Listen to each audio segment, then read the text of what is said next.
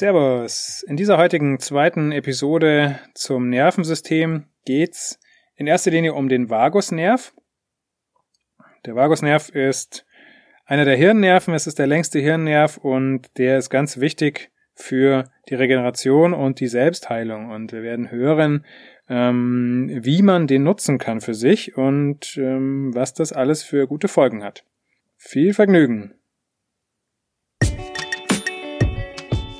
Du hörst Ganzheitliche Gesundheit mit Dr. Anselm Kusser. Der Podcast für alle, die ganzheitlich gesund leben wollen. Genau, es geht also um den Vagusnerv. Heute im zweiten Teil dieser Folge zum Nervensystem. Im ersten Teil habe ich ja viel über den Parasympathikus und den Sympathikus als Anteile des vegetativen Nervensystems gesprochen. Und da ist mir was eingefallen, was ich gerne noch nachgeben möchte.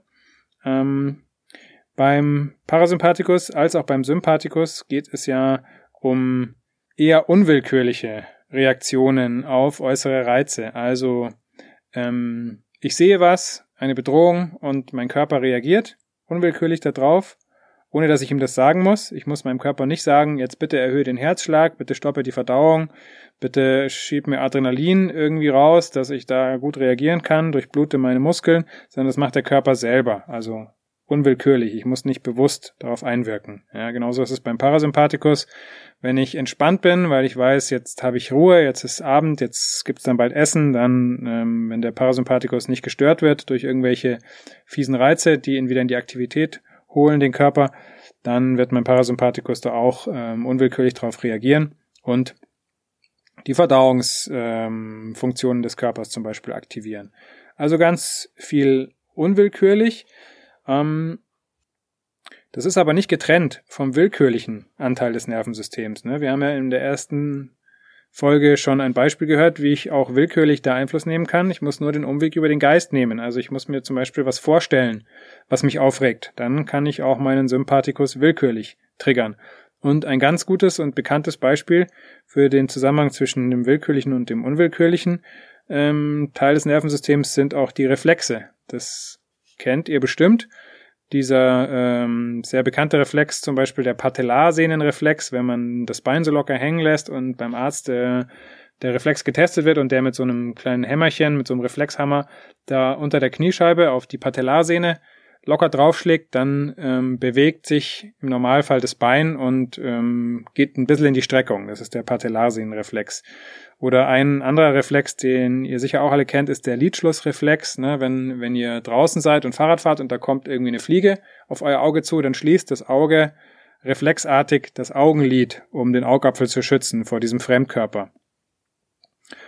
Das passiert unwillkürlich. Das kann man aber natürlich auch willkürlich steuern. Ja? Ich kann einerseits willkürlich mein Augenlid schließen. Ich kann sagen, jetzt möchte ich meine Augen schließen und mache die Augen zu. Das geht. Genauso wie ich mein Bein willkürlich strecken kann. Und ich kann auch mit dem willkürlichen Anteil des Nervensystems den unwillkürlichen blockieren. Ja, ich kann zum Beispiel mit ein bisschen Übung schaffen, dass mein Auge offen gehalten wird obwohl da was reinkommt gerade. Das ist zum Beispiel wichtig, wenn man Augentropfen benutzt, weil der Reflex vom Auge ist ja, da kommt ein Fremdkörper oder irgendwas, was nicht äh, sozusagen ins Auge rein soll normalerweise. Ähm, und das Auge würde schließen, wenn der Tropfen kommt. Ähm, aber man hält das Auge offen. Das heißt, der willkürliche Teil kann sozusagen den unwillkürlichen Teil überschreiben, würde ich jetzt einfach mal sagen.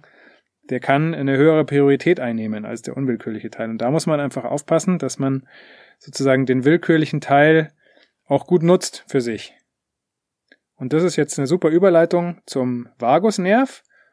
Ähm, den Vagusnerv kann man nämlich auch sehr gut willkürlich ähm, anregen, sage ich jetzt mal. Ja. Ähm, werden, werdet ihr gleich hören. Erstmal kurz noch zum Vagusnerv. Was ist der Vagusnerv oder Nervus vagus? Vagus kommt vom Lateinischen und heißt herumschweifen oder umherschweifen. Also das ist ein Nerv, der im Körper umherschweift. Der ähm, geht an ganz viele Orte. Der geht nach links, nach rechts und von oben nach unten und tritt ganz oben aus am Gehirn, ist einer der Hirnnerven, ist der zehnte und längste Hirnnerv und er erreicht fast alle Organe zumindest äh, fast alle inneren Organe. Also ähm, ganz wichtige Organe, die der Vagus ähm, reguliert, sind natürlich das Herz, die Lunge, der Magen, der Darm, auch die Milz, ähm, um jetzt mal ein paar zu nennen.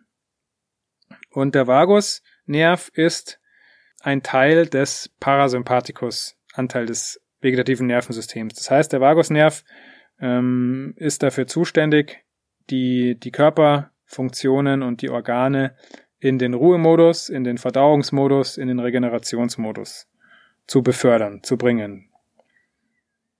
Deswegen wird der Vagus auch mittlerweile Ruhenerv oder sogar auch Selbstheilungsnerv genannt. Und das ist natürlich toll. Selbstheilungsnerv, super. Da fragt ihr euch jetzt bestimmt, okay, ähm, wie kann ich das nutzen für mich? Wie kann ich den den aktivieren? Und jetzt äh, kommen wir zu dem, was ich am Anfang gesagt habe, ähm, nach meiner Einleitung, nämlich der Möglichkeit, auch da willkürlich Einfluss drauf zu nehmen. Das heißt, ich merke vielleicht, oh, jetzt wäre gerade Regeneration hilfreich für mich oder wichtig für mich. Wie kann ich das jetzt anstoßen, dass mein Körper das auch macht? Also der Vagus, wie gesagt, er tritt am Hirn aus und er verläuft nach unten entlang der Wirbelsäule und entläuft an der Halsschlagader entlang. Die Halsschlagader ist äh, links und rechts des Halses, läuft hier eine Halsschlagader runter. Wenn man jetzt, wenn ihr mal die Finger vorne an den Kehlkopf hinlegt, die Finger einer Hand vorne an den Kehlkopf und dann mit dem Daumen an die eine Seite des Halses hinterfahrt und mit den vier Fingern an der anderen Seite des Halses hinterfahrt, dann merkt ihr, dass ihr irgendwann in so eine, in so eine Kuhle, in so eine Mulde reinkommt. Die, die Mulde wird nach hinten begrenzt vom sogenannten Musculus sternocleidomastoideus, der große Kopfwendermuskel, ein ganz starker Muskel, der seitliche Nackenmuskel oder Halsmuskel. Und vor diesem Sternocleidomastoideus, vor diesem Muskel, seitlich ist die Halsschlagader. Wenn ihr dann leicht ein bisschen reindrückt, dann könnt ihr euren Puls fühlen, den Puls der Halsschlagader. Und an dieser Halsschlagader entlang verläuft der Vagusnerv. Man kann den jetzt stimulieren, indem man sich da selbst an der Halsschlagader eine leichte, sanfte Massage verpasst. Ich sag sanfte Massage, weil man kann den auch so massieren, dass er Stress bekommt. Und dann würde der Vagus sozusagen den Stressreiz melden und dann würde eher der Sympathikus aktiviert werden. Das ist Quatsch. Das ist kontraproduktiv, wenn ich jetzt, äh, wenn ich jetzt Regeneration möchte oder Verdauung. Also sanft, ruhig, da massieren. Und das Schöne daran ist, dass man auch gleich merkt, ob der Puls sich verändert, wenn man da an der Halsschlagader ist. Für manche ist es vielleicht unangenehm, sich da selber am Hals äh, rumzufummeln oder ähm, vielleicht will man das auch nicht überall unbedingt machen, wenn man jetzt gerade irgendwo in der Öffentlichkeit ist. Für die, die es unangenehm ist, sich da selber am Hals zu reizen oder zu massieren, ähm, eine Studie hat auch gezeigt, dass man auch durch einen Kältereiz den Vagus aktivieren kann. Also zum Beispiel ähm, kalte Luft, die da hinkommt. Wenn man jetzt rausgeht, Jetzt ist ja die Jahreszeit, wo es draußen kalt ist und man mal ohne Schal rausgeht und die kalte Luft dahin kommen lässt, ist auch ähm, ein Zeichen für den Vagus, dass der aktiviert wird. Die, die Referenz zu der Studie gebe ich euch auch mal in die Show Notes mit rein. Schaut einfach immer mal wieder in die Show Notes von den Episoden. Da stehen immer mal auch ein paar interessante Infos noch drin und ein paar Links und manchmal verlinke ich auch andere Episoden, ähm, die zu der jetzigen Episode passen. Also Kältereiz, das kann durch kalte Luft ähm, gemacht werden oder auch durch Duschen. Kalt duschen ähm, ist ja auch bekannt, dass es dem Körper hilft und gut tut, wenn es nicht so viel Stress auslöst. Ähm, also so, so machen, dass man es halt gut ertragen kann, ohne dass es äh, den Körper in die Panik und in, in Kampf- oder Fluchtmodus versetzt, das kalte Duschen.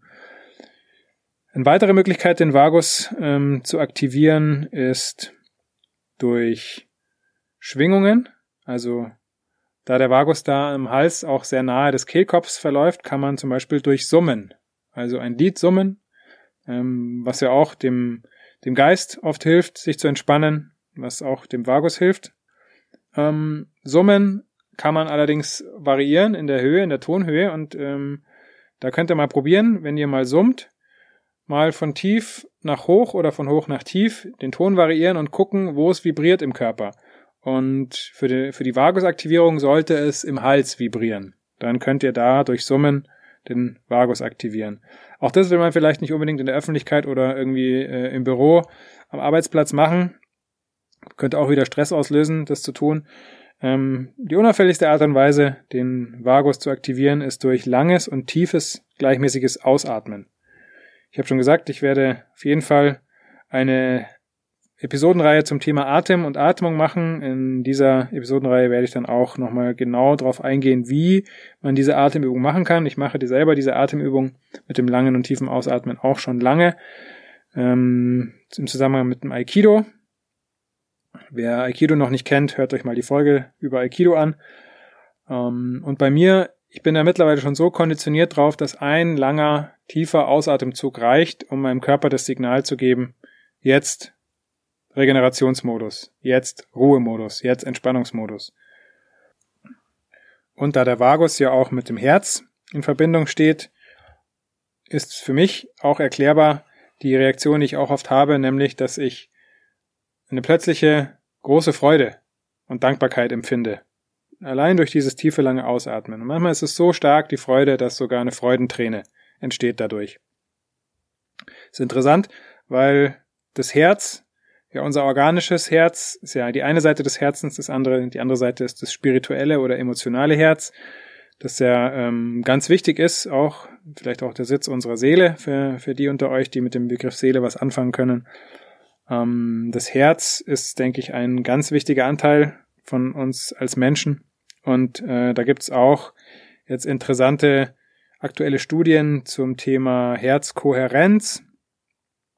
Und es hängt auch mit der Intuition zusammen. Zur Intuition werde ich auch auf jeden Fall demnächst eine Folge machen und da werde ich dann auch nochmal auf die sogenannte Herzkohärenz eingehen. Ähm, also wie gesagt, für mich funktioniert dieses ähm, mit dem tiefen langen Ausatmen sehr gut. Je öfter man das macht und je öfter der Körper merkt, wie das wirkt, desto mehr wird der Körper das üben und sich selbst konditionieren, also in die Übung reinkommen und desto wirksamer wird es dann mit dem, im Laufe der Zeit. Und dieses lange und tiefe Ausatmen, das kann man wirklich einfach überall machen. Und insofern ist das total eine gute Sache. Und ähm, ich lade euch ein, einfach gleich mal jetzt mit mir zusammen die erste Übung zu machen. Begebt euch mal in eine bequeme Körperposition. Also sitzend geht es, geht auch liegend, geht auch im Stehen, egal.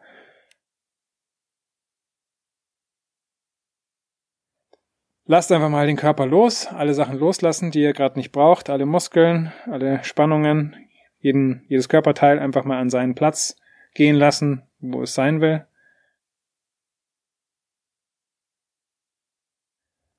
Und dann atmet ihr ein, ganz natürlich. Und lange und gleichmäßig aus.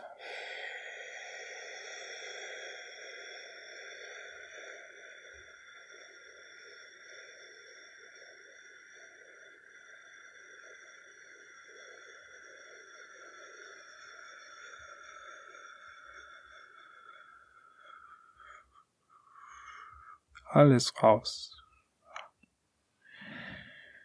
Und die Einatmung einfach wieder ganz natürlich geschehen lassen. Und das ähm, einfach ein paar Mal wiederholen. Das war jetzt eine Übung. Wiederholt die Übung nach dem Ende der Folge einfach für euch noch. Ich erinnere euch auch nochmal dran. Und ähm, wenn man das immer und immer wieder über, äh, wenn man das immer und immer wiederholt, dann wird die Ausatmung auch immer länger und gleichmäßiger. Ne? Also ich habe gesagt, ich übe das schon sehr lange und ich kann, wenn ich das ähm, eine Weile übe und wenn ich gut drauf bin, ähm, kann ich eine Ausatmung machen von 30 Sekunden. Ein Ausatemzug. Ganz langsam und gleichmäßig. Alles, alles raus. Hat natürlich eine entsprechende Wirkung dann. Wenn man den Vagus aktivieren will, muss man natürlich schauen, dass der Sympathikus einen dann nicht irgendwie zwischen reinschießt also, ähm, wenn ihr merkt, dass ihr im Sympathikus seid, dass ihr angespannt seid, dass ihr in Action seid, dass ihr in Kampf- oder Fluchtmodus seid, fahrt euch erstmal den Sympathikus runter. Ich mache das mit Isogai. Ich lege mich auf den Stein.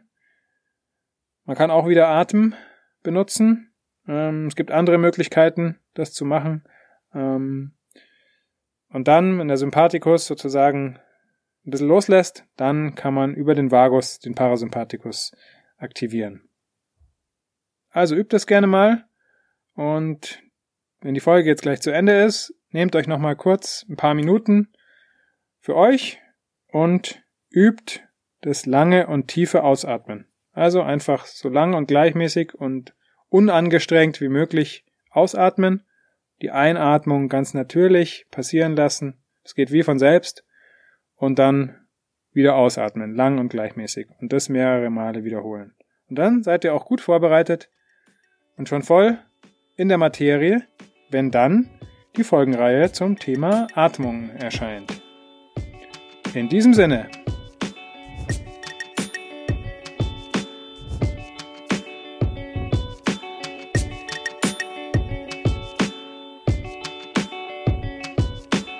Cool, dass du bei dieser Folge dabei warst.